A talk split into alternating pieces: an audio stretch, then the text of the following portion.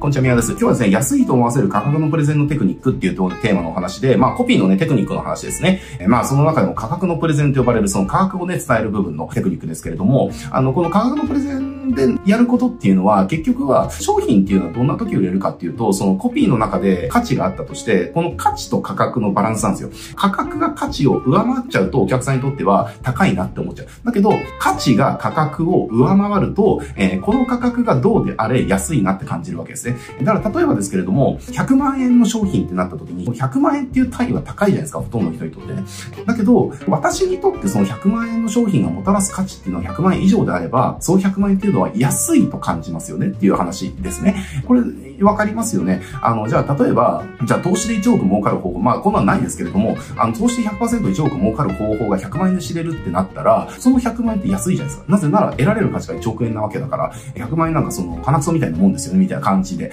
えー、だけど、その、じゃあ、1万円しか儲からない投資の方法が100万円で売られてますってなったら、かってなりますよね。1万円の価値しか手に入れられないものを100万円で手に入れられてないよっていう、そんな話あるわけないじゃんっていう、いらないよってなって当然なんですよ。だから、あの、価格のプレゼンっていうのは結局その売り値がいくらであれ、あの、自分の商品、売ってる商品っていうのが、いくらであれ、あなたが手に入れる価値に比べたらこんだけ安いよっていうね、こんだけお得なんだよっていうことをプレゼンする場所が価格のプレゼンなわけですね。えー、だから結局結構ね、やっぱり重要なパーツなわけですよ。で、そんなのをテクニックとして、結構やっぱみんな使うのが、例えば、みかんとみかんの比較の価格のプレゼンっていうのをみんなよくやるわけですね。で、これみかんとみかんの比較っていうのはどういうことかっていうと、同じみかんと私のみかんを比べて、私の、えみかんがいかにお得かっていうことをアピールする価格のプレゼンです。えで、これはまあ、だから例えばですけれど、じゃああなたがじゃあ外壁のリフォーム売ってるとして、じゃあそれがじゃあ100万円だと、えー、なった時に、じゃあ他社さんのみかんはいくらなのか、他社さんは150万円です。えー、だけど私のみかんは100万円です、みたいな感じね。他社よりも50万お得なので、すごいお得ですよ、みたいな感じ、えー、なんですよね。だからこの、あの、価格のプレゼンって何も考えずやると、みかんとみかんの比較、つまり直接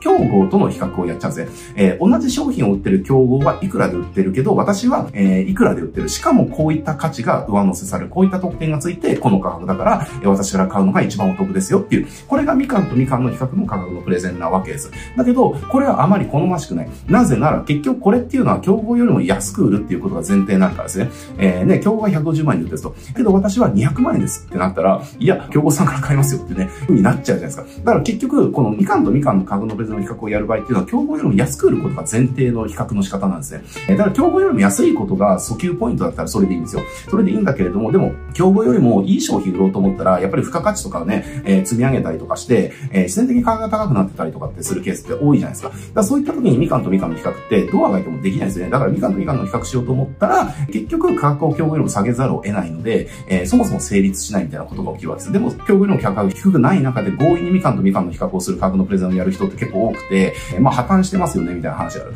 で、そこでじゃあどんな比較がいいのかっていうと、みかんとみかんを比較するんじゃなくて、リンゴとみかんを比較するっていうやり方なんですね。これどういうことかっていうと、同じ商品で比較しない、えっ、ー、と、直接競合と比較しないっていうことです。えー、つまり間接競合と比較していく。ね、リンゴとみかんって、まあフルーツっていうくくりでは一緒かもしれないけれども、リンゴはみかんではないじゃないですか。だから例えばこういう感じですよ。みかんとみかんを比較する場合は、じゃあ A のスーパーで売ってるみかんは、えっ、と100円ですと。で、私たちのスーパーはみかん150円で売ってますみたいなね、感じの比較になる。だけど、リンゴとみかんを比較するとどうなるかっていうと、リンゴは、えっ、と、一つ150円で売ってますと。だけど、このみかんは一皿で、え、100円で売ってますみたいな感じですね。これわかりますかね？みかんとみかんの比較場合は100円と比較して50円っていうのでお得に見せなきゃいけないけれども、150円のリンゴと比較すると、えー、みかんは100円で売れるみたいな話なんですね。そうなってくると、あ、リンゴ1個で150円だけど、みかんは10個で、えー、と100円だったら、まあなんか、みかんの方がお得じゃね？みたいな感じに感じさせることができるという。これが、えっ、ー、と、リンゴとみかんの比較のやり方です。なので、例えばこれをじゃあもっと具体的に落としていくとどういう風になるかっていうと、例えばじゃあ、生体院とかでやる場合ね、じゃあ私の生体院は、えっ、ー、と、価格は高いですと。なぜなら、ね、保険診療で自費診療で1回あたり治療が1万円かかりますと。で、他のところは、あのね、他のところはね、その何千円とかでできるけれども、だから、えー、私の治療院っていうのはその他のよりも3倍ぐらい値段は高いみたいなことがあった時に、じゃあ他の生体院よりも3倍高いっていうのを比較しちゃうと、そもそも成立しない。特に感じさせられない。だから、えっ、ー、と、関節競合、つまりリンゴと比較するわけだけれど、例えばじゃあ、病院での治療と比較するとかね。えー、例えばじゃあ、これを放置した時に、あなたは最悪の場合歩けなくなってしまうと。で、歩けなくなった場合に、これこれこういった治療が必要になって、こういった治療が必要になって、えー、結果、経済的な損失っていうのはこんな風になってってしまうと。それを考えた場合、あなたの不調を治すための治療が1万円で済むというのは、あなたにとって高い買い物でしょうかみたいなね、将来考えた時に、あなたにとってどちらが損失が大きいのか、冷静に考えてみてくださいみたいな風に言われたら、あ、1万円の治療で将来そういったリスクが減らせるんだったら、まあ安いかもな、みたいな感じですね。だから保険とかは全部そうじゃないですか。がん保険とかであれば、まあ高額のね、あの医療費の制度があるから、どうなんていうのはあるけれども、ね、がんになった時にそんな1回の手術は何百万円かかるだとかっていう風になるけれども、じゃあ実際になっちゃった時にそういったお金を払うことを考えたら、月々1500円のがん保険がいかにお得かみたいなね、感じですよねっていう。これがリンゴとミカンの比較ですね。他の場合では、例えばフィットネスジムとかで言うんであれば、じゃあ例えば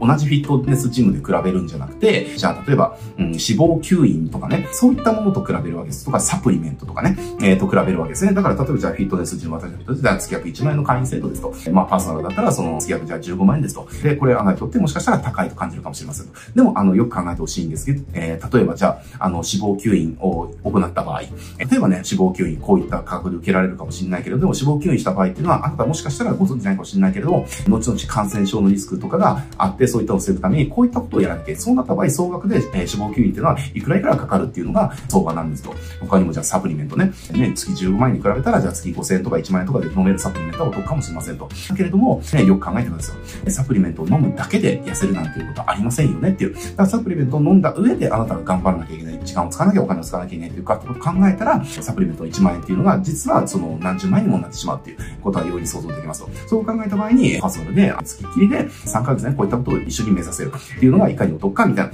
要はこういう風にすると、リンゴとミカを比較して、私のパーソナルが15万円で高いって感じさせられたかもしれないけれども、それをお得だっていう風に感じさせることができるみたいなね。とかね、例えばじゃあ専門特化したスキルのなんか、えー、教える講座とかの場合であれば、例えばじゃあ、そう、専門学校とかね、あの、資格を取得するとか、じゃあ、例えばそのデザインのスキルを身につけるみたいな、じゃあ、スクールみたいなことを売る場合に、じゃあ他のデザインスクールと、えー、比べるのではなくて、じゃあ、例えば医者になるためのスキルみたいなね、じゃあ、例えば医者になるためにはその大学の学費で、じゃあ何千万かかってみたいな。で、それが終わった後、これこれこういうふうにかかって、結局その医者になろうと思ったら大学から、あの、ちゃんとその、医者になるまでに、えー、合計2億円ぐらいかかるのが普通なんですみたいな。でも、医者になった時の年収っていうのは、その大学のその勤めで、じゃあ年1000万ぐらいだと。えー、でもね、この動画スクールは確かにスクールの料金は100万円かもしれないと。でも100万円だけれども、でもそのスキルがあなたにもたらすこれからのお金っていうのはどのくらいになるか考えてみた時に、この100万円がいかにお得か、みたいな感じですね。これがリンゴとみかんの比較の仕方です。なので、このみかんとみかん、つまり直接競合と比較して、私の商品がいかに安いかアピール、価格のプレゼンの仕方ではなくて、